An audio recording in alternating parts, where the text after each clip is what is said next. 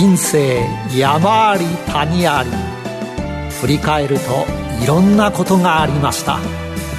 あの経験がなければあの人との出会いがなければ今の私はありません。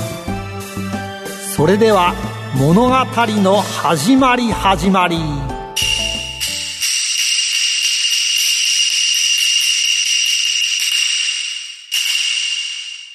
企業トップが語る人生波乱万丈。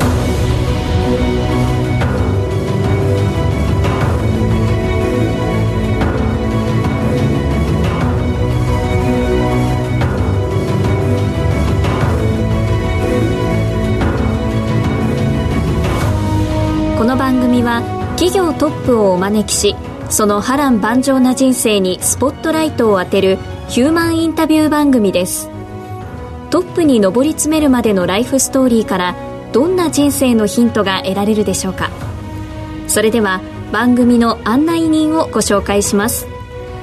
財産ネット企業調査部長藤本信之さんです。毎度相場の福の神こと藤本でございます。2018年明けましておめでとうございます。明けましておめでとうございます。藤本さん、はいなんか紹介のところが変わりましたね、はい、そうですね、えーと、昨年までですね SBI 証券、まあ、6月末は6月末までは、えー、いわゆる SBI 証券の社員ということで、まあ、東証サブにいたんですけど7月以降はですね7月から12月まで実は、えー、業務委託契約で客員マーケットアナリストという形だったんですがあのそこで契約終わりましたので今年1月から、えー、財産ネットという形になりまして、えー、こちらフィンテックベンチャー株という方などをやってる会社なんですが、まあ、こちらの企業調査部長という形になってます、はい、藤本さんも気持ち新たにということなんですが、ね。はい、この番組も今日から木曜の放送時間が午後4時半から4時30分からになりました、はい、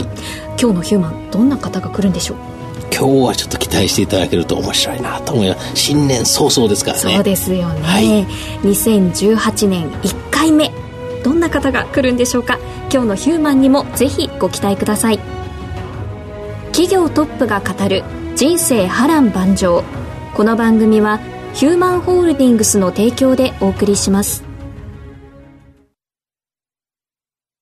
あらゆる人の自己確立をサポートするヒューマンホールディングス。証券コード2415ジャスダック上場。ヒューマンホールディングスは教育事業を中心にその人材育成のノウハウを活かし人材、介護、保育、IT など数多くの事業を展開。国内から海外までグループのシナジーを活かし、社会のニーズに応える。証券コード2415ヒューマンホールディングスです。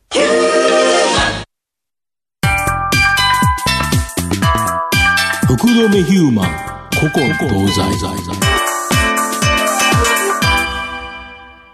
それでは今日のヒューマンをご紹介します。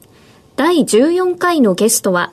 証券コード3962東証マザーズ上場、チェンジ代表取締役社長、福留博さんです。よろしくお願いいたします。よろしくお願いします。お願いします。それでは藤本さん、会社の紹介をお願いします。はい。えー、チェンジは港区虎ノ門に本社がある IT とモバイル機器によって省力化する仕組みを開発提供している会社になります。業界トップ企業から省力化に関して現場を調査して IT とモバイル機器によって省力化できる仕組みができないか、こちらを考え提案して受注します。最初に一緒に開発した企業からは大きな収益を得ない代わりに同じ仕組みを同業他社に横展開して販売するのが大きな特徴になります。開発費は当初の企業からで賄っているので、同業他社に販売するのは利益率の高いサービスになり、これを積み上げてストック型の収益としています。今後、企業の人手不足はますます深刻化するため、チェンジの重要性はますます増すことになり、今後大きな成長が期待できるんではないかなと思います。省力化できる仕組みということですけれども、はい、生産性を向上していくっていうことですよね。できるだけ少ない人でですね、今までの仕事ができるようにという形で、それはやはり IT なんかプログラム作ったりですね、モバイル機器を活用すると。まあこれによって仕組み作りっていう形ですね。2017年から続き、今年も働き方改革っていうのはテーマになっていくでしょうね。はい、なるでしょうね。今日は福留さんの人生にロックオン。今から福留ヒューマンの生態を探るべく、トップに上り詰めるまでの人生についてたくさん質問します。一問一答形式でお答えください。それでは、よーい、スタート。生年月日、年齢は？1976年3月25日生まれ、えー、41歳です。お父さんの職業は？公務員です兄弟は何？人2人私が長男で、えー、妹がいます。子供の頃は一言で言ってどんな子？いたずらが大好きな子供でした、勉強スポーツどっちが好きでした？えーもちろんスポーツです、初恋は何歳？えー10歳です相手の子はどんな子でした？転校生でですねグレーのワンピースと、えー白いセーターが似合う、えーとても美人な子でした。第一印象よく覚えていらっしゃいますね。国語算数英語理科社会どの科目が一番得意？えー算数です、一番好きな芸能人スポーツ選手など有名人は？えー野球選手の、えー野茂英雄さんです、一番尊敬する人は誰？えー松下幸之助さんです子供の頃は何になりたかった？弁護士になろうと思ってました。社長になるとは思っていましたか？子供の頃は思ってませんでした。社会人1年目はどこでスタートしましたか？えーアクセンチュアという会社でコンサルタントとして、えーキャリアをスタートしました。好きな言葉座右の銘などありますか？決断と実行です。最後の質問です。私辻るなを一言で表現してください。えー年齢不詳新年一発目初めて言われました。そうですね。小悪魔とかいろいろありますけど、年齢不詳は初めてかなっていう感じがしますね。若いんですかね、若いのか、まあまあ年を取ってるのかがよくわからない、まあ、美人 美人だと思うんですけど、はい、今どういう年齢なのかなっていう。あのスタジオの外で笑いがすごいですね。聞こえてきました、ね、ここスタジオで聞こえちゃうんだねね。聞こえちゃうんですよね、うん。さて藤本さんはどの質問が気になりましたか、やっぱり野茂英雄さんですかね。やはり大リーグ、今はいっぱいいますけど、大リーガー日本人の、本当にパイオニアですよね。そうですね。やっぱり最初に何かを成し遂げるっていう、まあそのチャレンジ精神であるとか、リスクをこう取りに行く姿勢っていうのがですね、尊敬できるなっていうふうに思ってまして、まあ大好きですね。松下幸之助さんもいいですね、やっぱり。はい。道を開くって僕も本を読んでることあるんですけど、やっぱあの本を読むと、なんとなく、あ、こうしなきゃいけないのかなっていうのがありますよね。そうですね。もう本当経営者としての生き方のバイブルですね。はい。なるほど。あと、古野社長の場合ですね、お父さん公務員だったそうなんですけど、おじいさんがかなりの起業家だったとか。そうですね。あの、じいちゃんはですね、はい若い頃に、あの、はい中国、満州に渡って、その南満州鉄道の、はいはいあの、事業のですね、立ち上げをしてたはい人間でして、まあ、じいちゃんはすごくそのリスクを取ってですね、自分で何かをやるっていうことをひたすらやっていて、まあ、親父はその世の中の仕組みに乗っかって、まあ、公務員としてですね、あの、生活してたっていう、そんな感じですね。で、その中でやっぱおじいちゃんの覚醒遺伝ではないけど、結局経営者になったっていうのはそういうことですかね。そうですね。まあ、やっぱりそういう血みたいのはあるんですかね。はい。で、小学校の頃、弁護士になりたいと思ったきっかけがあったそうですが。はい、これはまあちょっとまあ重いくる、重苦しい話なんですけど、あの、まあ一緒にサッカーやってた友達のですね、お父さんが、あの、まあ犯罪を犯してですね、それでまあその、やっぱなかなか街に居づらくなって、あの、転校しちゃったっていうのがありまして、まあそういう人たちをなんかこうサポートする。さあその、まあ犯罪者はまあ罰せられて叱るべきだと思うんですけど、例えばその犯罪者のその家族とかを、どういうふうにこうなんか支援するかみたいなことで、で、弁護士はそういうことをやってるっていうのを、まあ、小学校の頃、あの、勉強してですね、あ、これじゃあ弁護士になろうかなっていうふうに、まあ、小学校のところ思ってですね、まあ、それからずっと大学まで、あの、弁護士になろうかなと思ってました。で、この弁護士を目指して、まあこれ弁護士になるために王道だなと思うんですけど、まあ中央大学の法学部、こちらに進学されたんですけど、あることでこの弁護士になろうと思ったが、辞めちゃったってことですけど。そうですね。あの、まあ、いろんなその弁護士の先生と一緒にその、こう勉強してですね、ゼミを受けたり、その弁護士の先生の事務所に行ったりっていう、その、弁護士のいいわゆる実務をイメージする機会があったっていうのもあるんですけど、あとはですね、あの、ちょっと海外を放浪しまして、はい。まあまあ、その司法試験の勉強が順調に進んでましたんで、その、海外放浪してた時に、はいはい。こう、なんインドに行った時にですね、あの、これは、なんていうんですかね、日本、本質的には日本に困ってる人って、そんなにいなくて、こう途上国にはですね、めちゃくちゃ困ってる人がいっぱいいるなと。まあ、そその日食べるものっていうことで言うと、ううね、日本にはなかなかその日食べるものに困るほどはないですもんね。うん、そうですね。まあ、なんで、まあ、こういう人たちを救うには、やっぱまあ、これはビジネスだなと。うんうん、これは起業して何かこう事業を立ち上げて、うん、で、まあ豊かになるような、うん、あの、そういった人たちが豊かになるような、うん、こう、仕事をしないとなっていうふうに思ってですね、起業家になろうって決めたんですね。なるほど、はい。で、学生時代のアルバイトで非常に音色って、まあその後ですね、起業にも役立つ経験されたそうなんですか？はい。あのーまあ、あんまりですね、あの、人に言ってないんですけど、うん、大学時代ですね、一生懸命アルバイトしたのが、ラブホテルでして、はい。はいあの、ラブホテルって、食欲と性欲と睡眠欲をですね、はい、同時に満たせる空間なんです、ね、まあ確かにそうですね。これも人間の欲求そのものっていう感じなんですけど、とある駅の近くのですね、はい、ラブホテルで、はい、どちらかというとですね、どうやって売り上げ上げるかとか、うん、どうやってその、あの、回転上げるかみたいなところをですね、今思うと、その、こう IoT の技術とかを使ってですね、あの、どれぐらいの人が並んでて、とか、どれぐらいの人がその、えー、満室で諦めて帰るとか、まあそういうのを計測して、うん、あの、どれぐらいのその売上増が測れるかみたいなことを、うん、ある意味デジタルに全部できてたと思うんですけど、当時はまあアナログにですね、ひたすらこう、正の字を正しいっていう字をですね、はいはい、い。っぱい書いて、はい、多分これポテンシャル的には、1ヶ月あたり、あの、300組のお客様を増やせるであろうみたいな。うんうんで、その300組のお客様を、まあ、増やすことっていうのが、まあ、最低でもですね、売上のですね、もう増加に、あの、かなりの、その、インパクトを持つっていうところで、まあ、いろんな工夫をしてですね、あの、ラブホテルの売り上げを上げてたみたいなことをですね、大学の頃にやってました。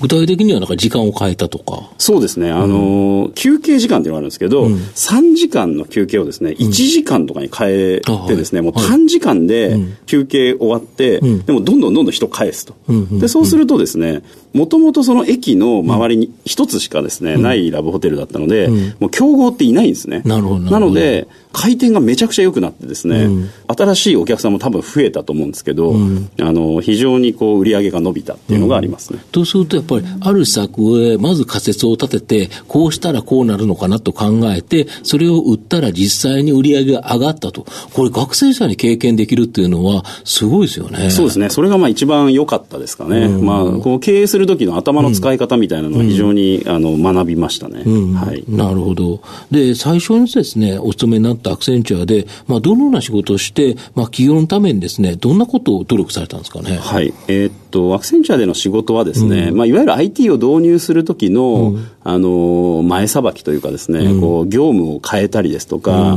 当時 BPR っていう言葉が流行ってですね、はい、ビジネスプロセスリエンジニアリングっていう言葉なんですけど、はい、まあ、いわゆるまあ業務改革をして、で、まあ、IT 導入に備えるみたいなところであったり、IT の活用の方法を、まあ、戦略として描くとかですね、まあ、そんな仕事をしてましてですね、まあ、企業のために努力したことっていう意味で言うと、ハードワークにめげない、あの、精神力を鍛えられたななるほど。はい。コンサルティング会社らしいですね。そうですね。はい、やはりかなりやっぱハードワークだったんですよね。そうですね。まあ、当時は、今はですね、アクセンチャーもものすごく、あの、なんていうんですかね、リーズナブルな働き方をする会社に変わってるんですけれども、まあ、当時私がいた頃は、あの、なんていうんですかね、今でいうブラック企業そのものでして、1日18時間ぐらい働いてましたね。はい。なるほど。で、当初3人でチェンジを創業されたそうなんですけど、そのメンバーとはどのように起業され、最初どんな仕事していったんですかね？えっとですね、最初、もう最初のスタートはですね、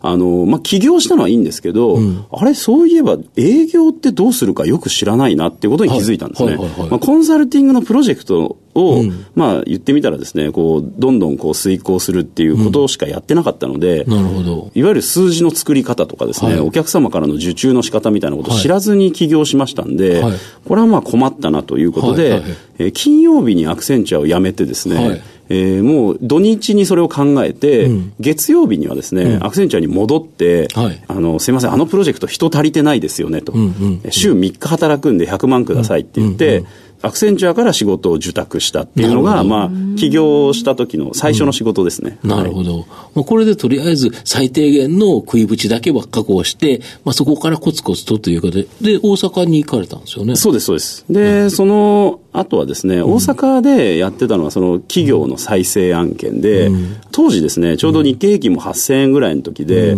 あの、産業再生機構っていうのが立ち上がりまして、その産業再生機構の、まあ、下請けみたいなことをやったりですとか、まあ、会社の再生をですね、一番最初は、あの、起業した当時はやってました。で、学生時代に見かれたこのインドでですね、はい、なんかビジネスを始められたっていうのは、どういうことなんですかね？そうですね。インドは、まあ、人口も多いですし、うん、まあ、ここからその日本の企業が、こう、活躍していく上でですね、うん、あの、まあ、すごくこう、いい成長戦略の場だなっていうふうに思っていて、はい。はい、日本のマーケットが飽和する中で、うん、どんなふうにその、海外で、その成長の活路を見出すかみたいなところで、で、まあ、中国もやってましたし、東南アジアもやってたんですけれども、はい、まあ、その中国向けも東南アジア向けもですね、まあ、似たような、あの、サービスをやっている会社っていっぱいあったんですけれども、当時インドは全然なくてですね、よしもう我々インドのフロンティアになろうっていうふうに決めてですね、うん、2006年、7年ぐらいからですね、はい、まあずっとやってました。まあ今はほとんどやってないんですけれども。なるほど。で、インドで和食レストランも経営されたとか？そうですね、こう外食の社長にですね、うん、いろんな会社に、あの、インドに出ようっていう提案をですね、うん、したんですけれども、まあことごとくですね、まあインドはちょっと早いなっていうことで、まあ全部断られましてですね、唯一まあココイチの社長、当時の社長なんかは、あ、インドにカレー面白いね、みたいなことで、あの、そう逆に、はい、すごいノリノリになってくれたんですけれども、まあやっぱりいろいろその、いわこう、企業の意思決定の問題の中でですね、まあインドはマーケットとして優先順位低いよねっていうことで、まあほとんど断られたので、じゃあまあインドで外食やって儲かるよっていうのを、まあ俺が証明したいなと、私の会社で証明したいなっていうふうに思ってですね、やりました。なるほど。ここでもフロンティアというか、一番最初にやりたいっていう気持ちが。やっぱ野茂さんが好きだというイメージと飛ぶんですよね。はい。で、そのビジネスをですね、それだけされてたのに、はい、いきなりですね、まあ、維新から選挙に出て、はい、残念ながら落選という形だったと思うんですが、はい、これなんでその政治の世界に行こうとしたんですか？これはですね、まさにそのインドの事業も、うん、あの、例えばインド人のエンジニアを抱えてですね、うん、インドの IT 会社を当時買収して、うん、で、インドのエンジニアを抱えて仕事してたんですけど、ちょうどあの、震災の時にですね、日本に30人ぐらいインド人を連れてきてたんですけど、あの、みんな帰っちゃってですね、はい、まあなかなかプロジェクトをあの、うん、収束させるの苦労したんですけれども、うん、まあその時にいろんなこう政府の対応だとかっていうのをですね、うん、まあ横目にしながら、こう、政治が本当にダメだなっていうふうに、あの、当時思っていてですね、で、どうしてももう当事者意識が僕はですね、何でも当事者意識を持ってしまうタイプなので、こんだけ政治がダメだったら、俺も出ようと思ってですね、それでまあ出ちゃったっていうやつですね。はい。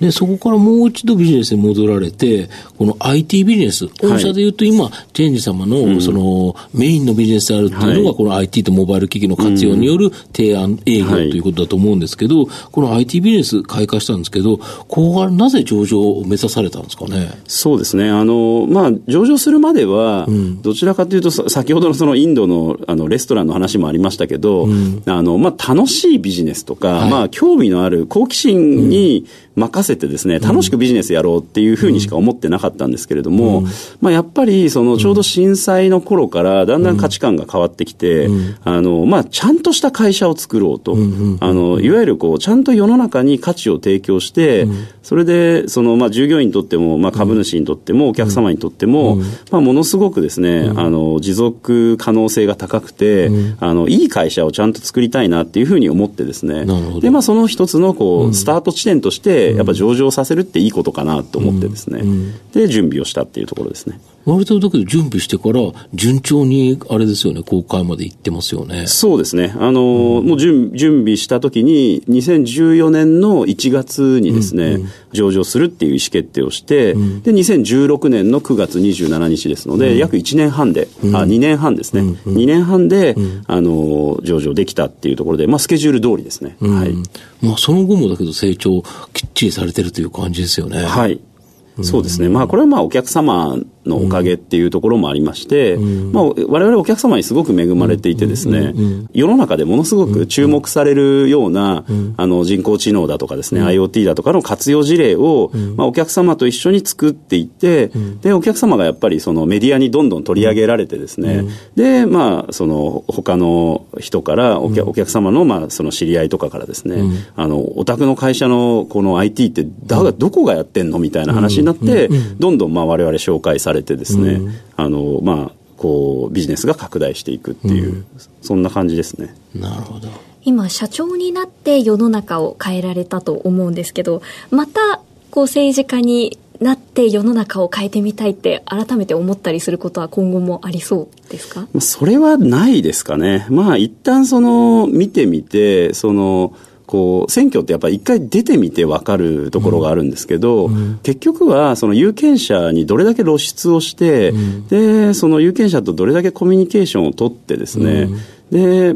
まずは議席を確保するっていうところから始まって、うん、で、そこからですね、まず仲間を増やし、うん、で、しかもまあサラリーマンと同じなんですね。あの、こう階段を上がっていかないといけないですね、出世の階段を。そうですよね。っていう時に、本当にこう世の中を変えるようなインパクトを、うん、そのいわゆる本当の意味でのルールチェンジャーというか、その法律を通じて、あの世の中を変えていく、法制度を変えることによってとか、税制を変えることによって世の中を変えていくっていうところでいくと、多分、やるのにですね、25年とか30年とか多分かかるんですね。まあ、7期8期っていうやつですよね。そうです、そうです。まあ、それぐらいになってようやく、うん、あの、インパクトがあるっていうところなので、うんうん、まあ私の今の年齢とか今のスキルっていうところを考えたときに、まあすでにもう遅いんですね。キャリアを、あの作っていくっていう意味で言うとですね。まあそういう意味では、あの、まあ、誰かがですね、あの、ちょっと経済産業大臣やってくれというふうに言ってくれたらですね、あじゃあまあちょっとしばらく入閣しましょうかっていうのはあるかもしれないですけれども、まあなんかこう、地道にこう政治家としてのですね、キャリアを歩むってことはもうないですね。はい。はっきりとお答えいただきました。なるほど。ここまでは、福留さんの過去を振り返る、福留ヒューマン古今東西をお送りしました。福留ヒューマン現在未来ここからは現在、未来のお話を伺っていきます。あの、チェンジをですね、何か一言で表現すると、どんな会社だと、久野社長思われますか？そうですね。あの、まあ、チェンジっていうぐらいですので、うん、我々そのお客様にこの変化をもたらす会社なんですね。で、その変化をもたらすっていうのは、うん、あの、まさにその、こう生産性を上げていく、うん、あのより少ない人数で、より多くの、えー、成果を出していけるような、うん、えー、企業をですね、うん、えー、作っていくためのお手伝いをしていくっていうところですね。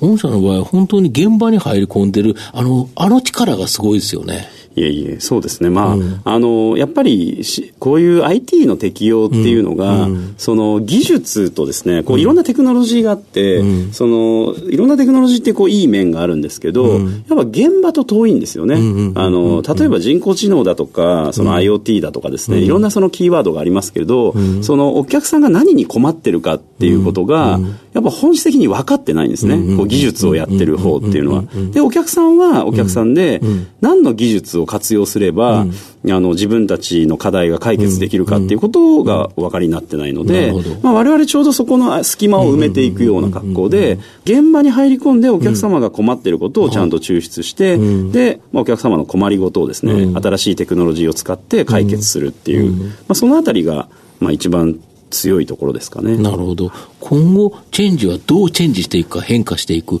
可能性ってあるんですか？まあ、当社ですね、人材育成のビジネスもやってますので、うん、その特に IT 人材をですね、はい。はい、あの、育ててるんですけれども、うん、あの、これからそのデジタルトランスフォーメーションだとか、はい、あの、よくですね、デジタル変革だとかっていうふうに言われますけれども、どんどんデジタルの世の中になってきたときに、うん、これまでのその、オールドエコノミーというか、うん、あの、古い会社がですね、うん、あんまりその世の中に適用できない、この社会の変化についていけないっていうことが、あの、想定されるんですけれども、我々はそのデジタルに社会が変化していくときに、まあ人もあの、そのデジタル社会に適用できるように教育をしていったりだとか、うん、人の育成みたいなところもやっていきますし、うん、一方でやっぱりデジタル社会の本質っていうのは、やっぱりテクノロジーをどう活用するか、自分たちのビジネスに、その IT をどう活用するかっていうところですので、はい、まあそこの指南役にもなりたいなと思ってまして、まあそのデジタルトランスフォーメーションを、このリードしていく、まあそんな会社にこれからなっていきたいですし、まあもうその入り口に、おかげさまでいるなっていう感触ですね。なるほど。はい。あと、所長が一番今ですね、やってて楽しいのは何してる時ですか？楽しいのは、うんそうですね。まあやっぱりお客さんと話してる時ですかね。あの、お客さんって、その、やっぱり、こう、新しいテクノロジーの活用に、結構ワクワクしてる部分もあってですね、その、AI 使うとこんなことできんのとかですね、新しいことでお客さんがこう、ワクワクするとか、その、生産性を上げるとかっていうと、なんとなくこう、あの、辛いところをですね、ものすごい辛いところを無理やりなんか、あの、維持してるみたいな、とか、なんかコストを下げてるみたいな、そんなイメージがあるのかもしれないですけど、どちらかというと、その、今やってる無駄なことだとか、今やっているその非効率なことを全部自動化しちゃって、まあ人間ってもっとクリエイティブになりましょうねっていうようなところで、我々ビジネスやってますんで、まあお客さんって結構その、これからの世の中に、あの、こう期待を持ってたり、こうテクノロジーの活用で自分の会社が変わるんじゃないかとか、変えられるんじゃないかみたいなところで、その前向きなスタンスになってる会社さんも多いので、まあ、そういう人たちと話をしてるのが一番楽しいですね。なるほど。はい10年後の福留社長、何をされてますかね？10年後もですね、うん、多分、あの、今の会社のですね、経営をしてると思います。あの、クビになってなければですね。はい。まだ 51? 今41です。41だから10年後51ですね。10年後51ですね。51ですよね。それはまだやってますよね、はい。まだ多分、さすがに現役でですね、こうビジネスを追求してるかなという感じですね。なるほど。あの、福留ヒューマンはすごくお話聞いていても客観的で、うん、で、これが、こう、あの、コンサルティング会社に入ったからそうなったわけじゃなくて、もうすでにラブホテルのアルバイトをして回転率を上げていて、うん、っていう、そういう答えを見つけるようなことが、もともとアルバイトの時からできたっていうことで、昔からそういう客観的なに物事を見るようなことができたんですか？そうですね。まあ小さい頃から、うん、まあなんかゴール思考というか、うん、あの、まあ今の言葉で言うと、その、まあビジョンであるとか、はい。まあ、ゴールとか目標みたいなものを決めて、その目標から逆算して何かをやっていくみたいなところをこう考えるのが好きで、まあ、そういうのはすごくこう昔からやってましたね。はい、弁護士になりたいってなると、弁護士、中央大学法学部、さこれぐらい勉強しなきゃいけないって言って、順番に行って入ってるんですもんね。そうです、そうです。なので、ではい。まあ、転職に出会えたっていう感じなんですかね。そうですね。うん、はい、そうですね、まあ、会社の経営は本当に面白くてですね、うん、やっぱりまあ世の中に役立ってるなっていう感触もありますし、うん、あとまあステークホルダーが多いのが面白くてですね、まあ、このラジオを聞いてくださってる方の中にも、はい、あの当社の株主の方とかもですね、あのいらっしゃるかなと思うんですが、そのまあ株主もいればお客様もいればですね、従業員もいれば、まあ、いろんな人たちをこうと一緒にですね、まあ、世の中でよくしていこうよみたいな部分があってですね、まあ、本当にこう人と人の出会いであったりとか、うん、あの仕事していく中で、まあ、面白いことっていっぱいあってですね、うん、まあ、経営ってあの本当にこうこうなんていうんですかねこうパズルを解くような、うん、あの面白さがあるなっていうふうに思いますね。今日のゲストは証券コード3962東証マザーズ上場チェンジ代表取締役社長福留博さんでした。福留さんありがとうございました。ありがとうございました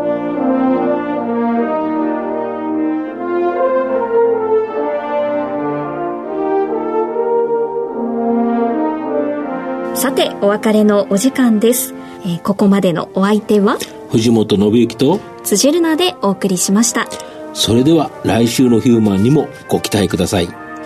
企業トップが語る人生波乱万丈。この番組はヒューマンホールディングスの提供でお送りしました。